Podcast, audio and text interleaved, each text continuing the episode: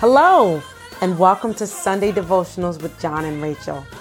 We're so honored to have you join us as we explore God's truths and get to know Him in a more authentic and intimate way.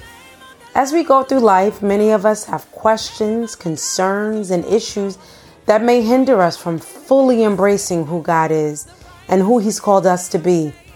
These devotionals are designed to help us navigate life and all that comes with it, learning and growing in God. So pull up a chair and grab a cup of coffee, or in my case, tea, and join us as we fellowship. Today, we want to continue on with God's temperance. Temperance is also known as self control. Uh, this is definitely a fruit that I believe all of us are in progress in allowing God to work on us. Um, self control and the whole idea of controlling yourself. It seems juvenile, you know, and it seems like something that we as parents are constantly telling our children. But when you really look at it, self control and this whole idea of temperance is a very, very meticulous thing. It manifests itself in more than just outward ways. I think it's very important for us to be able to um, have in the forefront of our mind what is my role in self control, and then what do I have to just leave to God to help me with. That's a very, very, very important dis- distinguishing factor when we consider this whole idea of temperance. Your job and God's job. What am I supposed to be doing, and what is God supposed to be helping me do? And I think once we allow the Holy Spirit to help us to work with God in this way, then we'll start to begin to see this fruit manifest in our life and it be pure. It's not going to be like religious or, or, or just doing checklists or, um, you know, trying to wrestle with certain things and struggles on your own, falling and failing and then falling into guilt and condemnation and all that. Cause it's very, very, very, very easy when you're thinking about this particular fruit to fall into I got to do this in my own strength. And then you end up falling in this downward spiral of having to try to figure stuff out. And it just gets really nasty. Mm-hmm. Trust me. So basically, when you think about control, we've been looking at this fruit from God's perspective and all the fruit. So it's been God's love, God's joy, God's peace, God's patience, God's kindness. And we've gone through all of the fruit, God's goodness, all of them. And now we're talking about God's self control. And when you think about God being out of control, that's kind of weird, right? You think about right. that. Well, he can't, he can't be God if he's out of control. So how do we see this from God's perspective? And there's a couple examples that I believe uh, will kind of help us to be able to see it through the life of Christ, who was God in the flesh, what this really means. So rather than use the term self-control when it comes to God, I think using the term temperance is better. Okay. Now, th- those words are kind of synonymous, but when you look up temperance, temperance basically means the mastering, controlling, curbing, restraining of one's passions and desires. Temperance is moderation. So now when we look at it from that perspective and we think about God, there's certainly ways that we can look at God in, in a certain way and look at Jesus' life. So one example through the life of Christ is when he was in the wilderness, right? Jesus first comes on the scene in his entrance to ministry, and it's a very popular story where he's in the wilderness and being tempted by the devil, right? And he's going through all these temptations, 40 days in, his, in the wilderness, no food. And he's out there and he's just warring within himself because he's both human and God at the same time. So the humanity of him is being tested here. And, and the devil goes into this whole thing about, you know, you hungry. Why don't you just take these stones and turn them into bread? You can do that. And then Jesus is dealing with these temptations that many of us deal with every single day about appeasing ourselves, the lust of the flesh, the lust of the eye, and the pride of life. Those three things, how people see us, and the things that we do to be recognized by people you know, um, the, the appeasing of our flesh, the things that we need to satisfy the urges and desires that we have that can be extreme and can sometimes be detrimental. And then the pride of life, just being overly preoccupied with getting the gains of life and making money and, and being famous and all this kind of stuff. So in the wilderness, Jesus is tempted in all those areas, but exhibits to us an amazing amount of restraint. He exhibits an amazing amount of control an amazing knowledge of his purpose. And I think this is where the whole seed of temperance comes in. It's a security in who you are such that nothing will be able to dominate your life. Okay. Temperance and self control is more so about surrender than it is about control. It's about surrendering to someone higher than you and allowing their authority to govern your life rather than you trying to control everything and fix everything in your life. There's one amazing reality that I'm hoping that all of us will come into as far as the fruit of the Spirit and what we've been talking about. We cannot do this in our own strength. Okay? None of it. Absolutely. None of this stuff we can do on our own. We can't love like God without God. Can't have joy without God. Can't have peace without God. Can't have patience without God. Can't be kind without God. Can't be good without God. Can't have self control without God. Can't be meek without God. You cannot do this without God. The purity of trying to do this without God will be lost. And the freedom in this, the fact is, it's okay for that to be. Like a lot of times as human beings, we want to have a checklist and we want to have things that we can do to make us feel like we're living better than we should or we're pleasing God because of how we live. And now there is a line, like, and we're going to talk about that in a little bit about what my job is as a Christian, as a believer, as a follower of Christ, but then also what God's job is and me allowing God to be God and me just making room for him in this area. That's really how these fruit work and how we'll be able to see them manifested in our life. So the Bible says in Proverbs 25 and 28, like a city that is broken down, without walls, leaving it unprotected, is a man who has no self control over his spirit and sets himself up for trouble. So, the first thing that we have to understand about self control is the lack of it leads us to trouble. It just leads to trouble. And the Bible likens it to a city that can be beautiful, that can be built up nice, that can look good, you know, but doesn't have any walls around it. So the slightest threat can come in and ruin the aesthetic and the foundation of that city.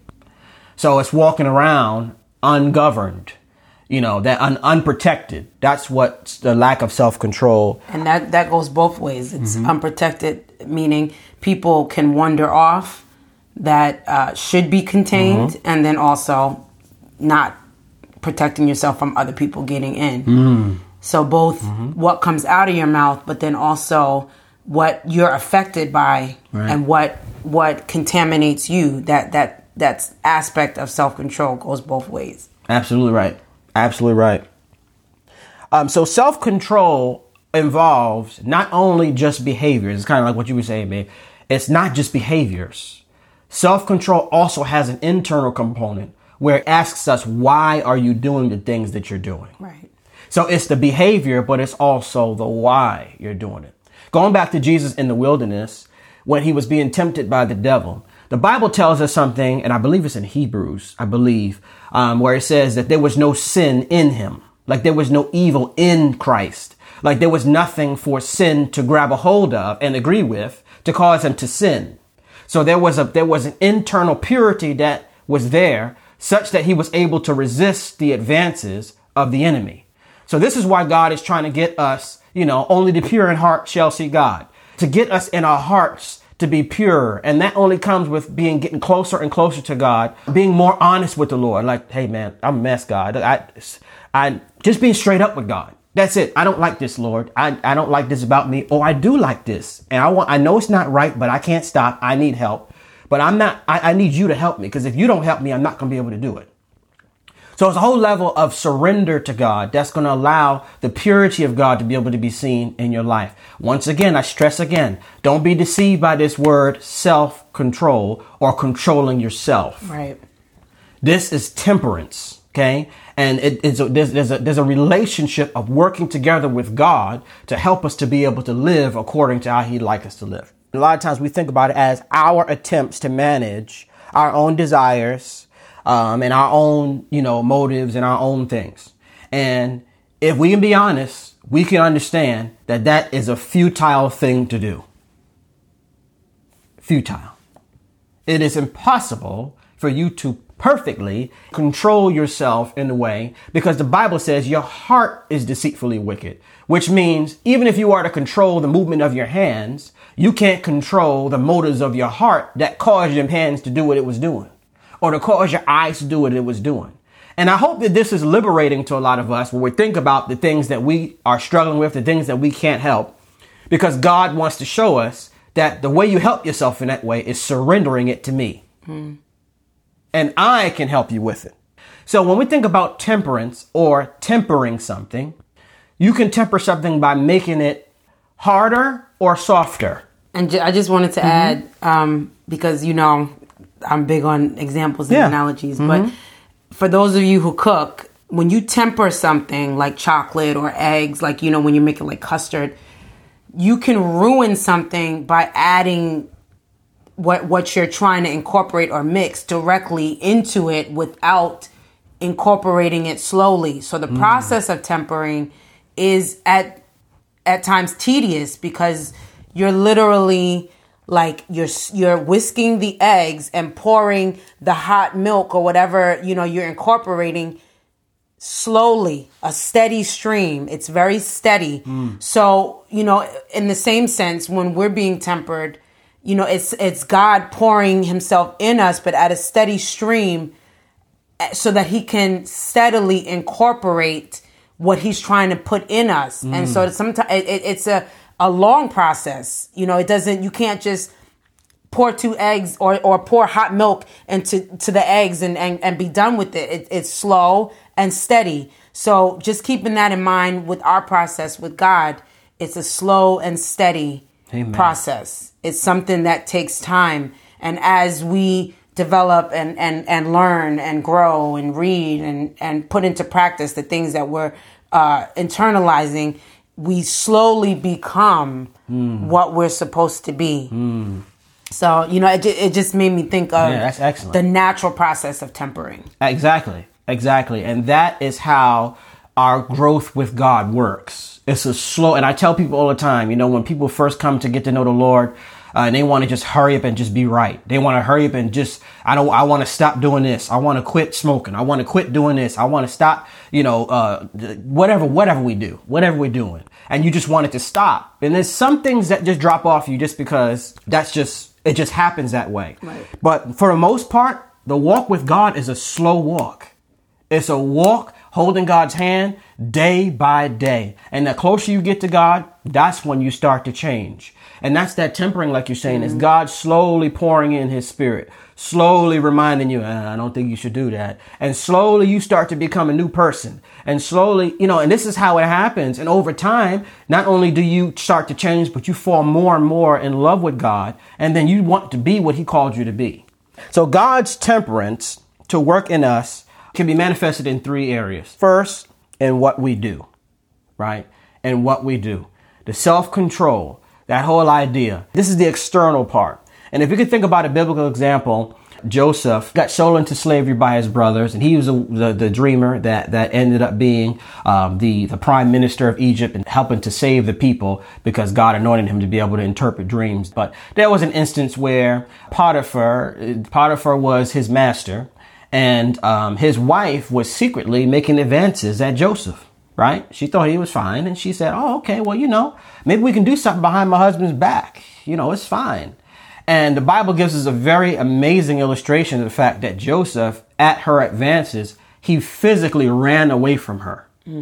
Right? He got up and got out of town.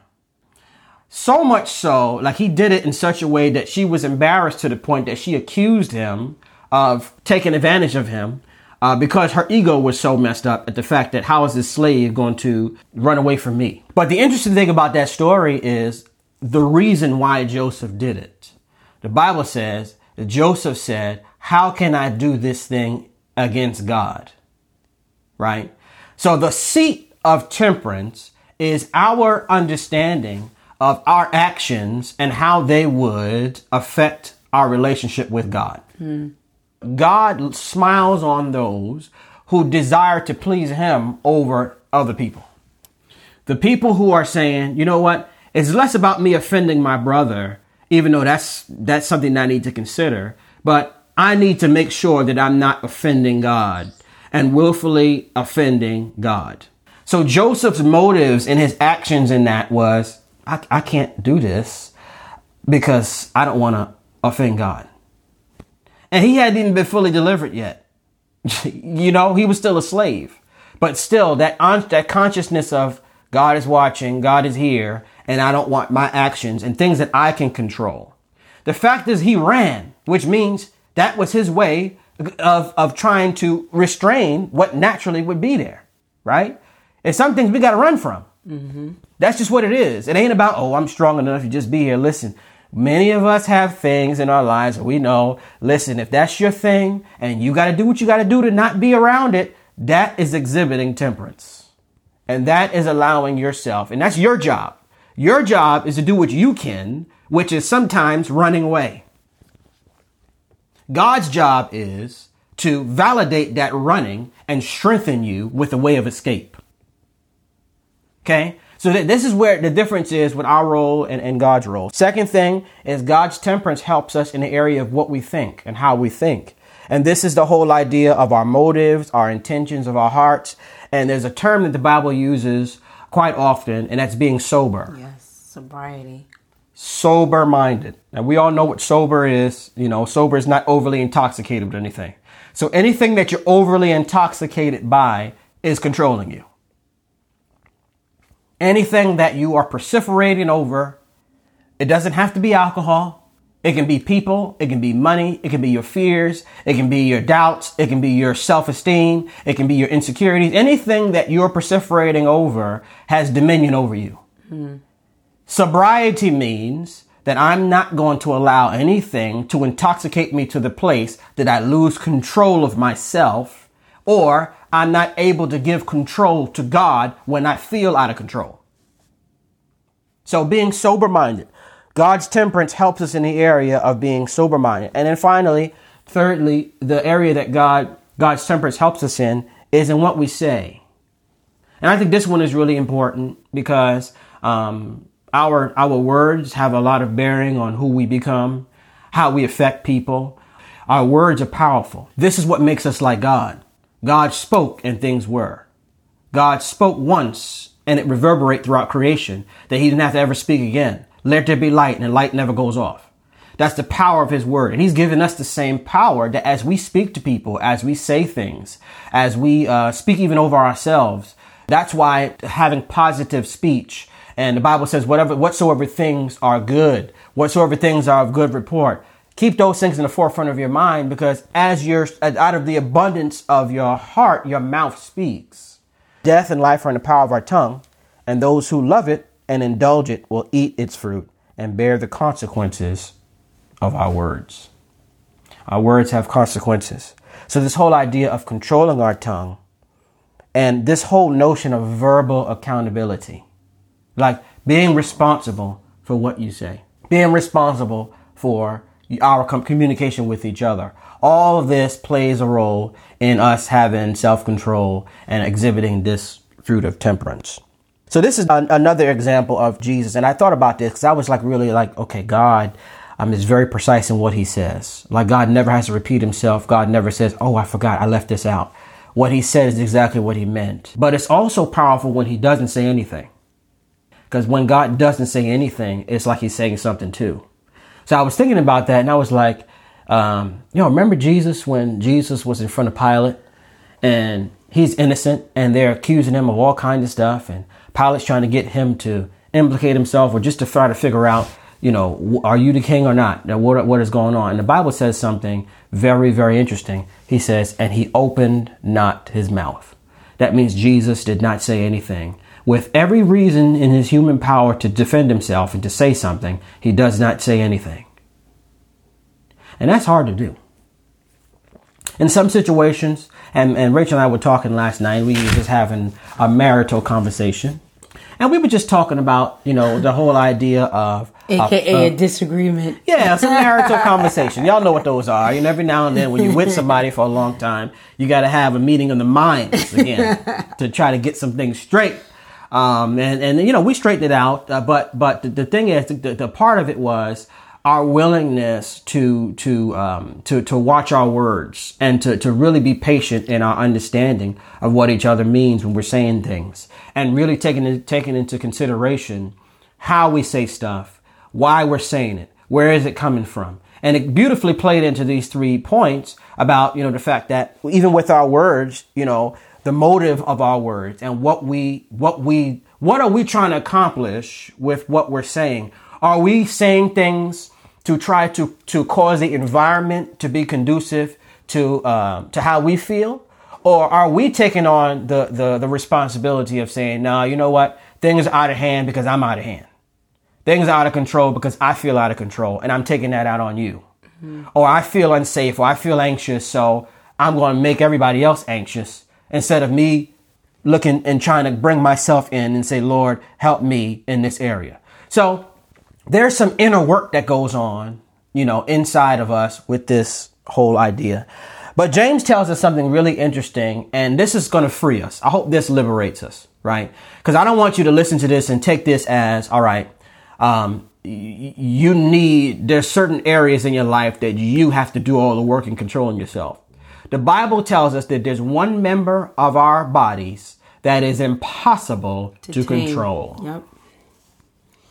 So this this shoots down all those uh, all those notions of you know God is commanding you to have self control and complete perfect self control in your own strength, and you need to control yourself. It's impossible for you to control yourself 100% because there's a member of your body that is uncontrollable, and that is your tongue. James 3 2, right? It says, For we all stumble and sin in many ways. If anyone does not stumble in what he says, never says anything wrong.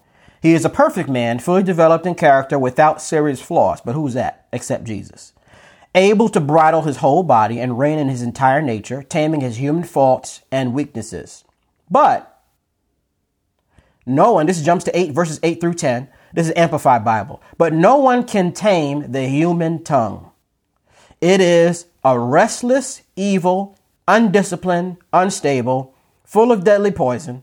With it, we bless our Lord and Father, and with it we curse men who have been made in the likeness of God. Out of the same mouth come both blessing and cursing. These things, my brothers, should not be this way, for we have a moral obligation to speak in a manner that reflects our fear of God and profound respect for his precepts. That was James 3 2 through 10.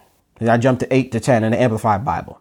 Basically, what that is telling us is no matter how perfect we try to be, there's always going to be an aspect that is untamed, which is why we need to have confidence in the Lord and have Him help us in the areas that we struggle in. The reason, one of the reasons why our tongue is so untamable is because it reflects what's in our hearts. So we can pretend all day on the outside, right? But your heart is really where the truth is. That's why our lie detectors work. Mm-hmm. Because the truth is supposed to be inside of you. Yeah. And everything outside of us is trying to cover up that truth. But God sees the heart. So sometimes our conversations are off and, you know, our relationships are off. That's because our heart, there's something in our heart that needs to be addressed by God. So whatever happens internally always surfaces one way or the other. No matter what, what, what you can yeah. put makeup on and cover everything up but the oils in your face will always surface past. And I mean, I'm a makeup artist, so that's the example I have, but everything uh-huh. inside that happens internally always surfaces. So, exactly, the point is to address what is going on internally so that, you know, you, I mean, you can't tame your tongue. right. Right. But, but you, you, you can, you can give your heart to the Lord. Right. And when you do that, God will begin to work on the inner part that causes that outward behavior. Right. And that's really how it works. So n- now that we understand the mindset of self control and how it really works and our responsibility to it, we must now understand that temperance, self control, is more so about surrendering and not allowing anything, anybody, to dominate you and to make you their slave. Okay? The Bible says this in Romans 6 14 and 17. Um, and then I'll skip down to 19 through 23. I encourage you to commend this particular text to your spirit, even to memory, because it's liberating. All right. For all of you who are struggling with vices, habits, hurts and pains in your past that you can't get over, unforgiveness, bitterness, whatever those things are, anger issues, all this stuff. This scripture is liberating. All right. And this is what the Bible says. It says, sin will not be your master because you are not under the law. You now live under God's grace. So what should we do? Should we sin because we are under grace and not under the law? Certainly not. Surely you know that you become the slaves of whatever you give yourself to. Anything or anyone you follow will be your master. You can follow sin or you can obey God. Following sin brings spiritual death, but obeying God makes you right with Him. In the past, you were slaves to sin. Sin controlled you, but thank God you fully obeyed what you were taught. That is a liberating scripture because when we talk about the Ten Commandments, we talked about, you know, God's laws and God's rules. We said this before. God sets laws up and he set the law up, the Ten Commandments, to show us what sin was. Nobody, and I want to say this, I want to, ex- I'm going to accentuate my words here for effect. Nobody keeps all of the commandments because it's impossible to. Because the Bible tells us that even if you thought of those things, you did them. And if you disobeyed one commandment, God says you disobeyed them all. So the purpose of the Ten Commandments was not so that it would um, be a list that you had to live by in its power. The power of it was to show us how much we need God, which was fulfilled through Jesus Christ. So the thing is, you have your checklist, you have your things, and you have the things that God says that He doesn't want you to do. And you have your can't help it, and you have your stuff that you struggle with that you know ain't right. But in your own efforts, you will keep failing at trying to not do it. And anybody who's ever struggled with anything, anybody who's ever had any emotional issues, any vices that we that we dealt with, any habits that we struggle with, would understand that you taking that day one day at a time, and you have a good day and you have a bad day. Then you have, and then condemnation comes rushing in because it's man, I, I'm not supposed to do this. And we see this a lot in in people who struggle with vices. The first thing that we have to understand about this whole thing is that God knows that you cannot do things on your own. It's just our job to accept the fact that God knows that and allow Him to have the control and give Him the reins and surrender under His authority. Verses 19 through 23 says, I use this example from everyday life because you need help in understanding spiritual truths. In the past, you offered the parts of your body to be slaves to immoral and sinful thoughts. The result was that you lived only for sin. In the same way, you must now offer yourselves to be slaves to what is right. Instead of allowing yourself to be a slave to your own desires, ask God to help you to become a slave to what is right. Mm. And then you will only live for God. That takes the control out of our hands of my do's and don't lists.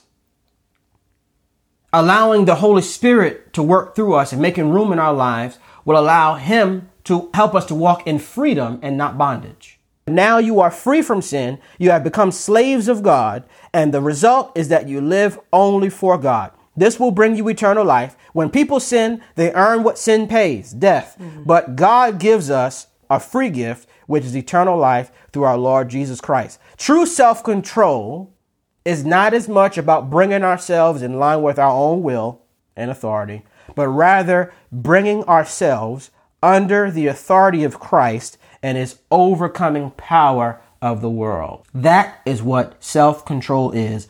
That is what temperance is.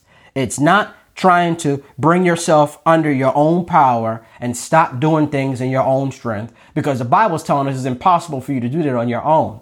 True self control and true temperance is seen in your ability to surrender under the authority of Christ who overcame the world for us. So we must be careful to realize our job. Our job is to obey God's precepts. Certain situations you get yourself into, run. Certain times you get a text message, don't answer. Erase the number. Those, those, these are things in our power that we can control, right? Think before you speak. Be slow to anger. That means you're getting angry, start talking to yourself. There's a preventative things that we can do that you may not always succeed at, but you do what you can and then you allow the Holy Spirit to do the rest. Now you're working with God and you're, like you said, babe, allowing Him to temper you over time. So temperance is about what we say, what we do, and what we think. And if we allow God to help us in those areas and allow the fruit of the Holy Spirit to help us in those areas, then we'll become what God has called us to be, and then we'll be able to be a blessing to other people. So, Lord, we thank you. We praise you for this day. We thank you for your love, your mercy, your grace. We thank you. We thank you for allowing us the privilege to come together again to hear a word from you, an encouragement and admonishment from you. We pray that everything that was said would be beneficial to us and to help us to exhibit and to allow you to have the control of our lives as we surrender to you. We realize today, Lord, that it's not so much about us controlling ourselves as it is us allowing ourselves to come under your authority because you have already overcome the world. We pray that you continue to give us the grace, the courage to obey you. Give us the grace and the courage to live a life that is pleasing to you. Give us the courage to run away from what we need to run away from. Give us the courage to say no to what we need to say no to, realizing that you have created a way of escape and that you are tempering us over time and you are mixing in your grace and your mercy and your love and your faithfulness into our lives that as we yield to you, we will become all that you have called us to be and be able to exhibit this wonderful fruit of temperance to ourselves and others. This is our prayer, Lord. In Jesus' name, amen.